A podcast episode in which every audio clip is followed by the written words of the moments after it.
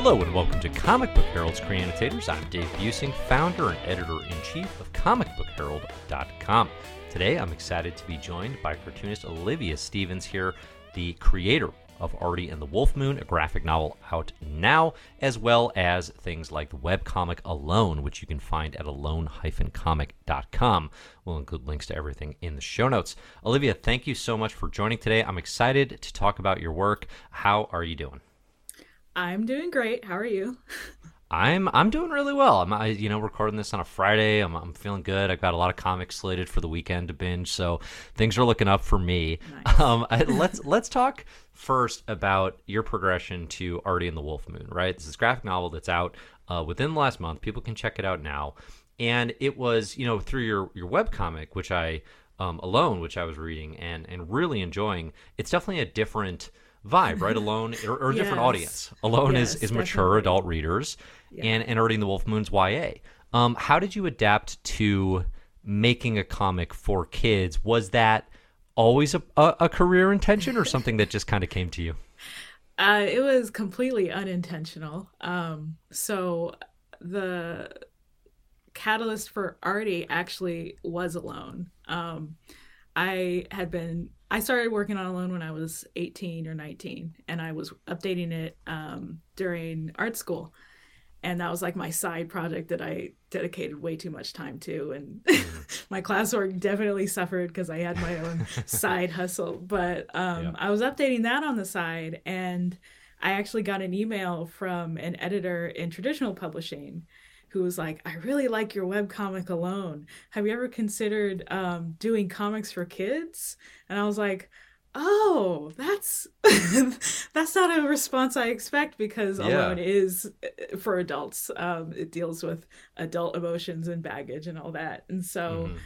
um, this editor kind of invited me to pitch any kids comics ideas I might have for him. And at the time, I was really kind of struggling to figure out what my exit strategy was for art school and how I was going to um, hopefully make some kind of income out of comics. And so um, for my final semester of school, I decided I was going to experiment and push myself and see if I could make a story for young readers because I had never written for kids, had never considered writing um, for kids. And so, yeah, for my kind of final project, I decided I was going to make a pitch for this editor.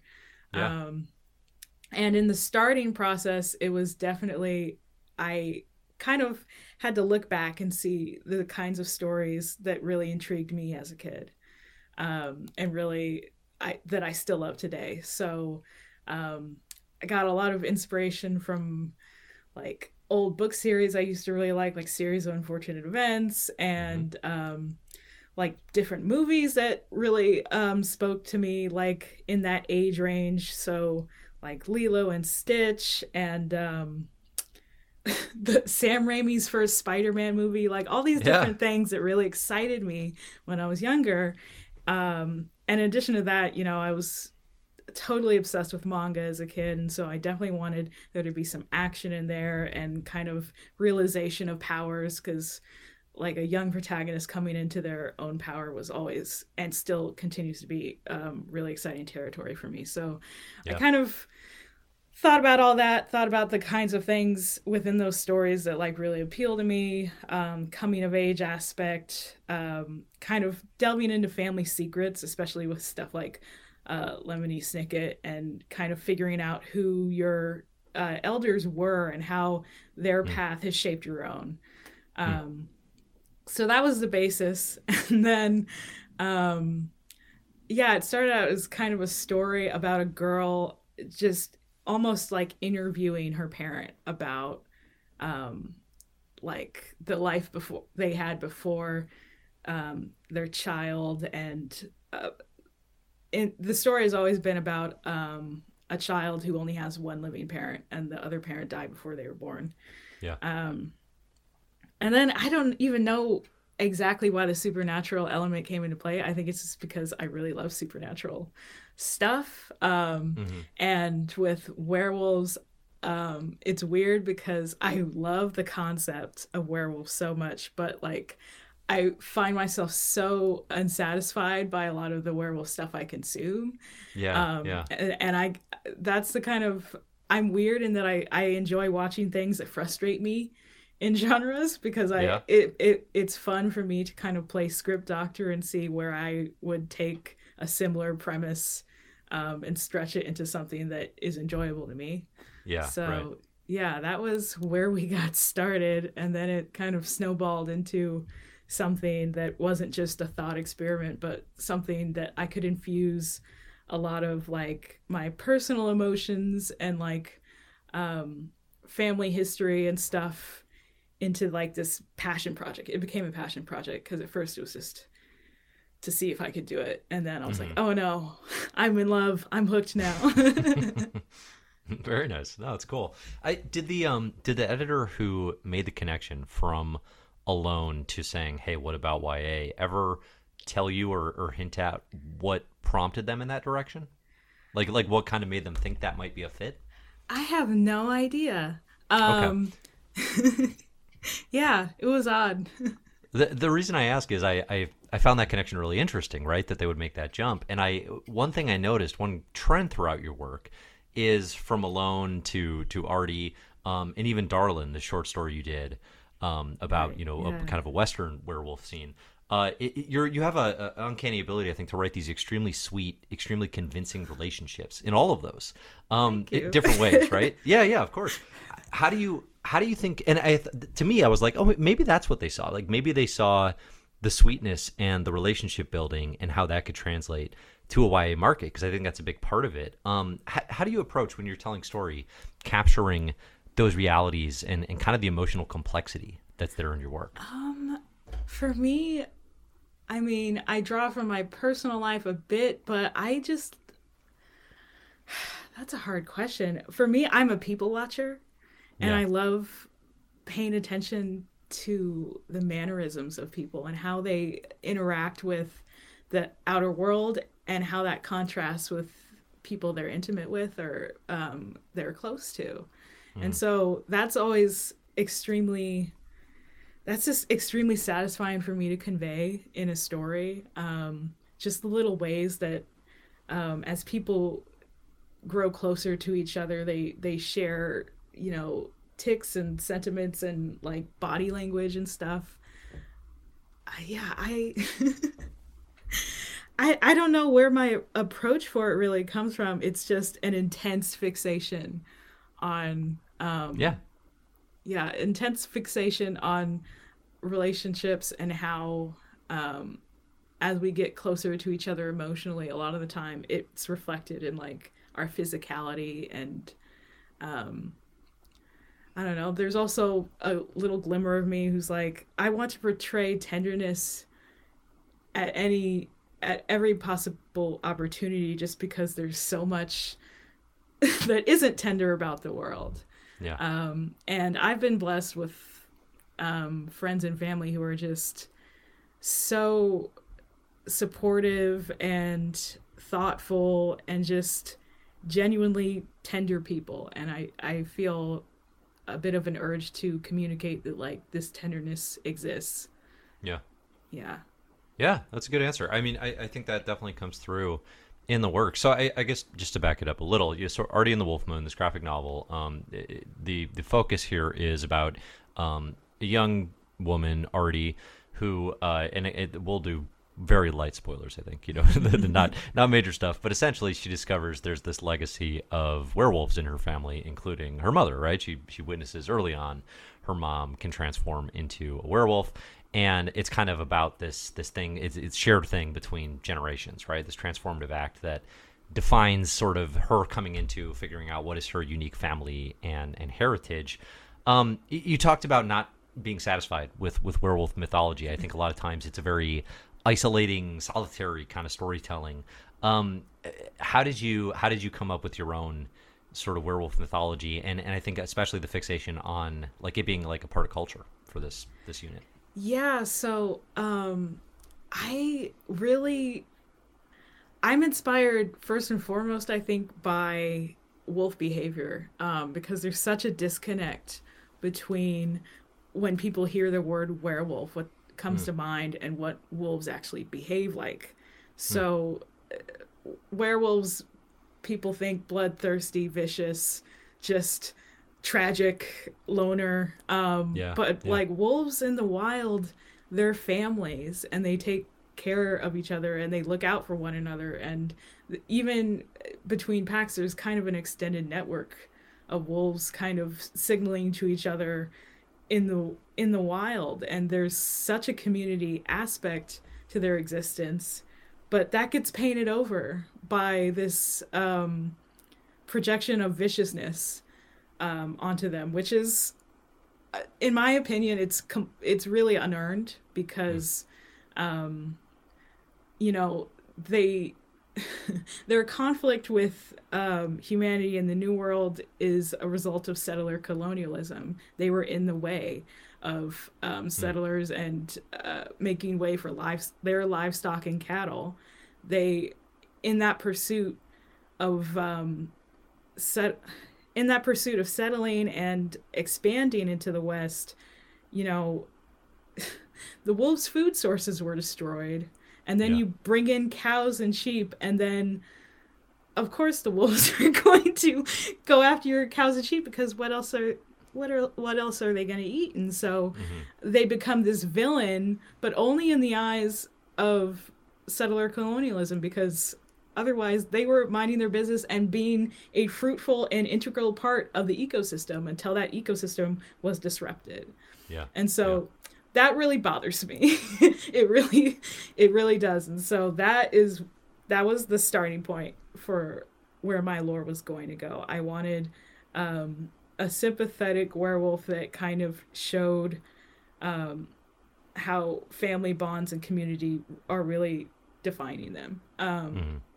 And then, you know, once you get into spotlighting community and family, um, for me, like that automatically just ties into um, culture building. And so um, I wanted there, I wanted to definitely um, have werewolves be black explicitly because so many times in like uh, the fantasy realm, there will be um, readers from the Stone Age who are like, that's not realistic. Hmm. it's like, there's werewolves.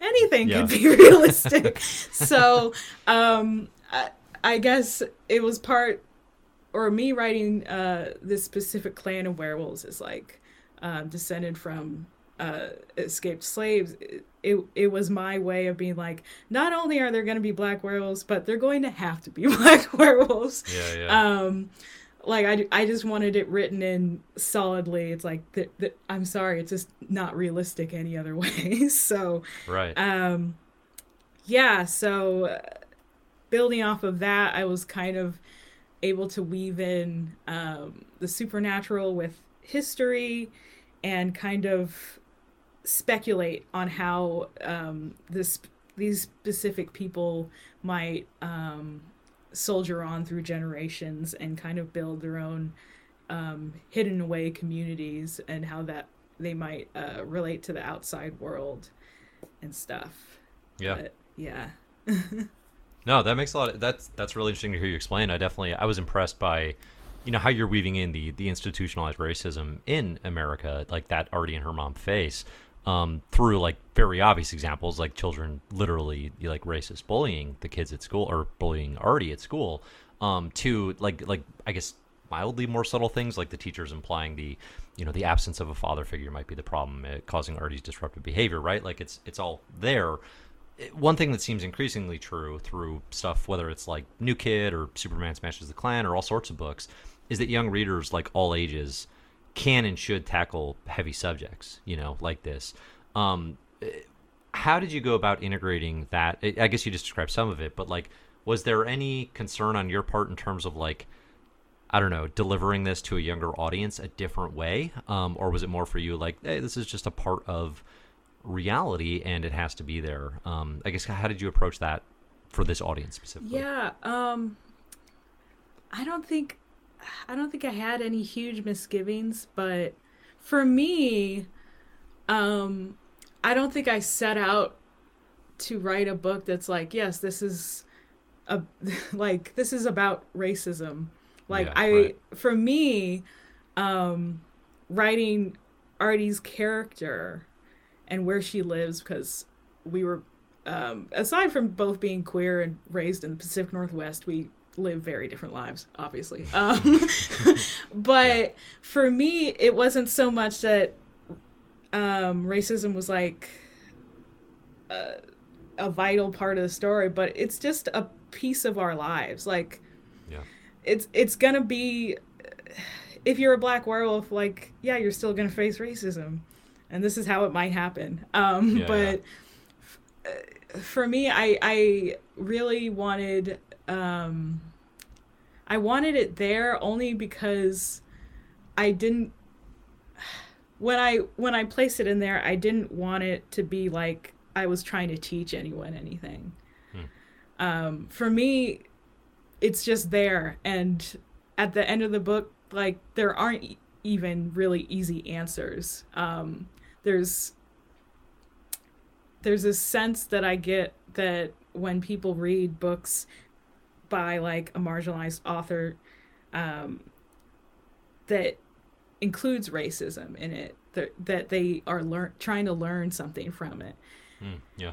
I write fiction and I want to tell an en- entertaining story first and foremost. I'm not an educator and I'm not trying to um, educate anyone or their kids about what uh, black children or black people might face in this specific area. It, for me, it was just be like, this is just how it is. We're going to move on with the story because there's werewolves. um, but yeah, it's definitely not I definitely didn't set out to like teach or educate or put a certain spotlight on anything or like this is how we might solve this because ultimately um Artie or me or anyone we can't solve it. It's not up to us to solve racism. Like we we survive it and we live despite it and we have fully fleshed out lives um, in spite of it.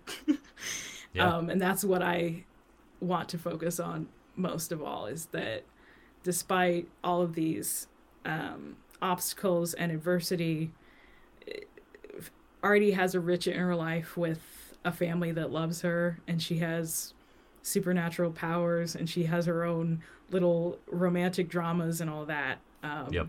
But part of that being fully fleshed out is being like, yeah, this happens. yeah yeah. no that's definitely how it plays out uh, in the work too i mean i think that's yeah there's no there's no simple solve it's not all building towards a clean and easy solution because that's just not just not what It is. It doesn't exist. yeah yeah right uh, what what was the the hardest part to write of this for you um, were there any scenes or moments that were okay you have an answer go ahead Chapter seven. yeah Um, I still can't read it. Just Oh, because yeah? it, it makes me. I. my books are like very. All of my comics are like can get very emotional and Mhm. like.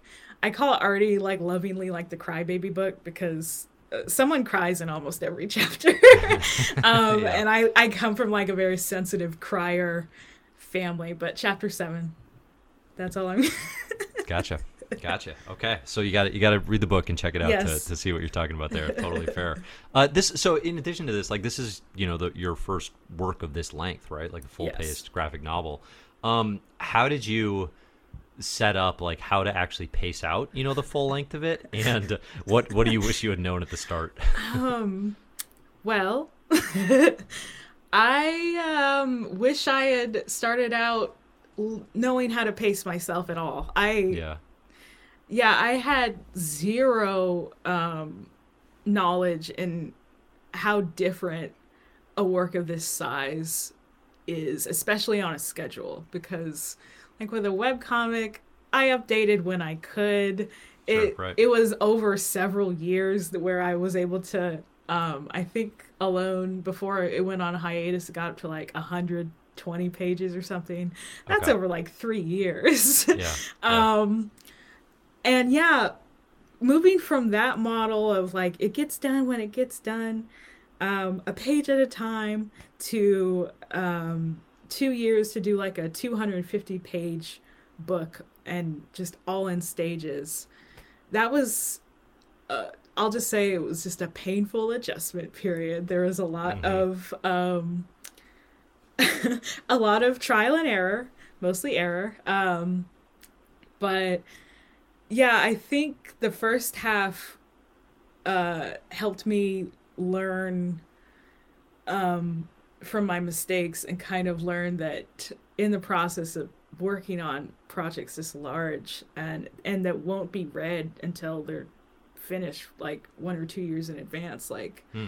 um i just learned a lot about expediting my process and that finished is better than perfect because perfect is never finished Yeah. so um, the preciousness that uh, I kind of brought over from you know art school critique and just wanting everything to be 100% perfect, I had to lose that or else this book still wouldn't be done. Yeah. Um, so yeah. that was an adjustment for sure. Um, and then just learning the different phases. Like this is, I didn't have an editor until until this book. Um, Sure. so like learning to work with an editor was its own thing.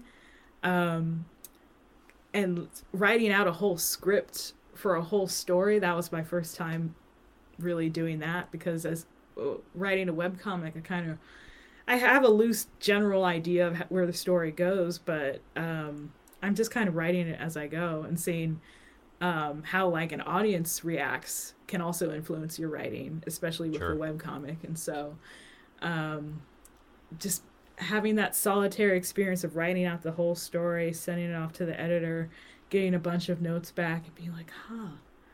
And being there's always a stage where like you're kind of frustrated with the notes, and you're like, you, you don't know what you're talking about. Oh yeah. Oh, yeah. Um, and then you just sit on it for three days, and then you're like, "Oh God, they're right." um, that was that was a good adjustment. Now I'm like, I I don't think I could make another thing without someone looking at it because yeah. it's they, it, especially it's like if you really value like their input and their way of thinking and their their feedback style it's invaluable just to have that second pair of eyes be like you take it this place but we could go in a completely different direction and it would make more sense. And you're like oh i didn't even see that because i was just so in my own head. Um but every stage of the process was a learning experience as far as just sheer volume of how much you have to get done and I feel like a lot of a lot of readers, myself included, before I started digging in and talking to more creators, have a very limited to poor sense of how long it takes for things to get made. yeah And, you artie know, artie was supposed to get done in two years and it got done in i think i think i went nine months late so two years Okay. and nine months i Yeah. yeah, Did you it- script out the whole thing before you started drawing, or was yeah it iterative? i yeah. uh i i cannot script and like thumbnail at the same time okay. it's very that's very intimidating for me um so i write like just uh basically just a screenplay for the whole book Yeah. um and then uh, you, you know back and forth edit editing with my editor um but that didn't that didn't take that was the shortest part of the process writing took Mm. about two or three months of back and forth and then um after that i didn't have a thumbnails phase i kind of did thumbnails for my um, own um, just to help myself, but I didn't show them to anyone because they're illegible. um, so it went from script to turning in pencils and um, learned very quickly that I'm way too precious with pencils. And I was, Mm. for me, when I'm penciling, I always, um, I always have to have uh, shading so I have I work in kind of like a grayscale where I'll have the sketch and then I'll have uh, a layer over it, like multiplied grayscale, and then I kind of carve out the lighting for things. Um, That's just how my brain works, and I, it kind of helps me color later on, just Sure. because um, my webcomic alone was black and white with spot color, um, and I don't think in color, and so Mm. transitioning from black and white with spot color to full color was stressful for me because I've Mm. never I've never really considered it in full color. So um, I had to rely a lot on um, lighting and um, value and stuff just to springboard off of that. And then you think you'd want to color your own work again? No. Having done it for a full yeah, yeah. um, there's so many talented colorists out there. I'd rather give them my money because yeah. that that was fun while it lasted. And then near the end, near the end, I was like, oh, I wish I had someone helping me right now. Sure. Um, yeah. Um, so I, I penciled digitally. Uh, and then I print it out onto Bristol in like light blue so that I can ink traditionally. Yeah. Um, and that was that was a slog because I I printed way too big for this book. Every page is eleven by seventeen. okay. Um, and most people after I only learned this very recently that like most people are inking at like nine by twelve if they're doing traditional. so I was just like, am I just slow? But no, I just have way too big of paper. Um, So, is, so the impact there for for a non-artist like myself, the impact there is then you spend longer on that because you're filling out more space. Essentially, because I'm basically inking at four times the size. yeah, yeah, yeah. So everything just takes longer to do. Um, I see. Okay, Yeah. interesting. Okay, well now you know. now you know. Um, all right, cool. So that that's that's really fascinating. Uh, in previous interviews, I've seen you two discuss some of your. You know, you mentioned you're working on this in art school as you're kind of finishing up and, and rounding out what you want to do next. Um, and I saw you know some interesting references to like Aaron Douglas's Into Bondage, uh, influencing some of the design for cultural history in this book. What other influences kind of shaped the work? Are there things that that really stand out that you'd recommend other people check out? um, well, Jacob Lawrence is another um, important painter for this book, but also just you should just look at his work. Um, I uh, my house or my parents' house uh, growing up, we had two big Jacob Lawrence prints on the wall, um, and that definitely ju- is just seared into my brain. He's just just brilliant with shapes and color, and he definitely helped um, kind of influence the way um, I was working with figures in the book for the I call it werewolf folk art. Um, so uh, Jake Lawrence was a big one. Also Harriet Powers, especially with regards to kind of the world building. The I'll say it's like quiet world building with quilts in the book. Yeah. Um, and Harriet Powers was a quilt and folk artist who was born into slavery in Georgia. And she made these story quilts. Um, and these story quilts would like depict like celestial events that she she had witnessed. Uh, they would depict Bible stories, and it was a way of kind of preserving these stories through quilt form. And I like fell in love with that idea, and so I um, kind of envisioned that this tradition for, um, had been carried through to this community, and they Mhm. used it as a way to kind of um, depict their own history, depict their own lineage, lineages, and you know, with the werewolves in the book, this isn't um, shown like I don't think it's shown too um, blatantly, but when you shift into a werewolf and you shift back, you need something to cover yourself up. Hmm. So that was another idea with the blankets. Um, but yeah, I wanted Practical want- and historical. yes That's great, function yeah. and yeah. awesome. Uh, okay, very cool. Is there so Artie and the Wolf Moon's out? People can check it out. Uh, again, we'll include links in the show notes. Do you think there will be more in the Artie and the Wolf Moon universe? There are no plans for that right now. Um, but I I have ideas. But Okay. at, at the moment I've been very busy with several other things.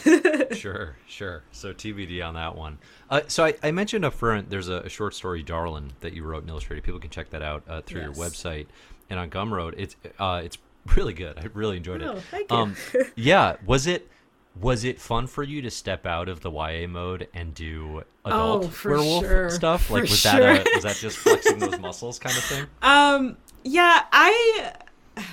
So Alone is like a very quiet, sad romance. Artie is like a, a supernatural adventure. Um, I I don't like being contained at all. I, I want to Yeah. try everything. So I was like, man, what if I could make a western that I enjoyed? Yeah. Because like the idea of of of the western for me it's like there's so many problematic elements to it and uh, Oh, who sure, gets to yeah. define the story of the west and this unblemished land that we just happen to find um yeah, right. I, I hate that. So uh, it was just fun for me to kind of conceive of. Um, I just for a lot of this, I kind of just try and crash two random things together, and so werewolves for me are just endlessly fascinating in, in what directions you could possibly take them. Um, so I was just thinking about like um, different time periods that they might exist. Like even in Artie, you know, the the first werewolf of the clan was like, um, I just uh, escaped slave, so I was kind of still in that headspace. I was like, man, what would the what would like the West be Yeah. with werewolves and like outlaws and all that stuff. Um, and yeah, I just wanted to have fun, um, especially when you've been working on like very long projects, like 250 pages. Um, I want us to just pop off like a 15 page thing and see where it might land. Um, and the the response has been really awesome. Um, Yeah. And I've actually I've been working on kind of an expansion to these characters and their story. Oh, cool. Um, so that's one of the things I'm working on while I'm not working on everything else. Um, yeah, yeah. Oh, that's exciting. Cool.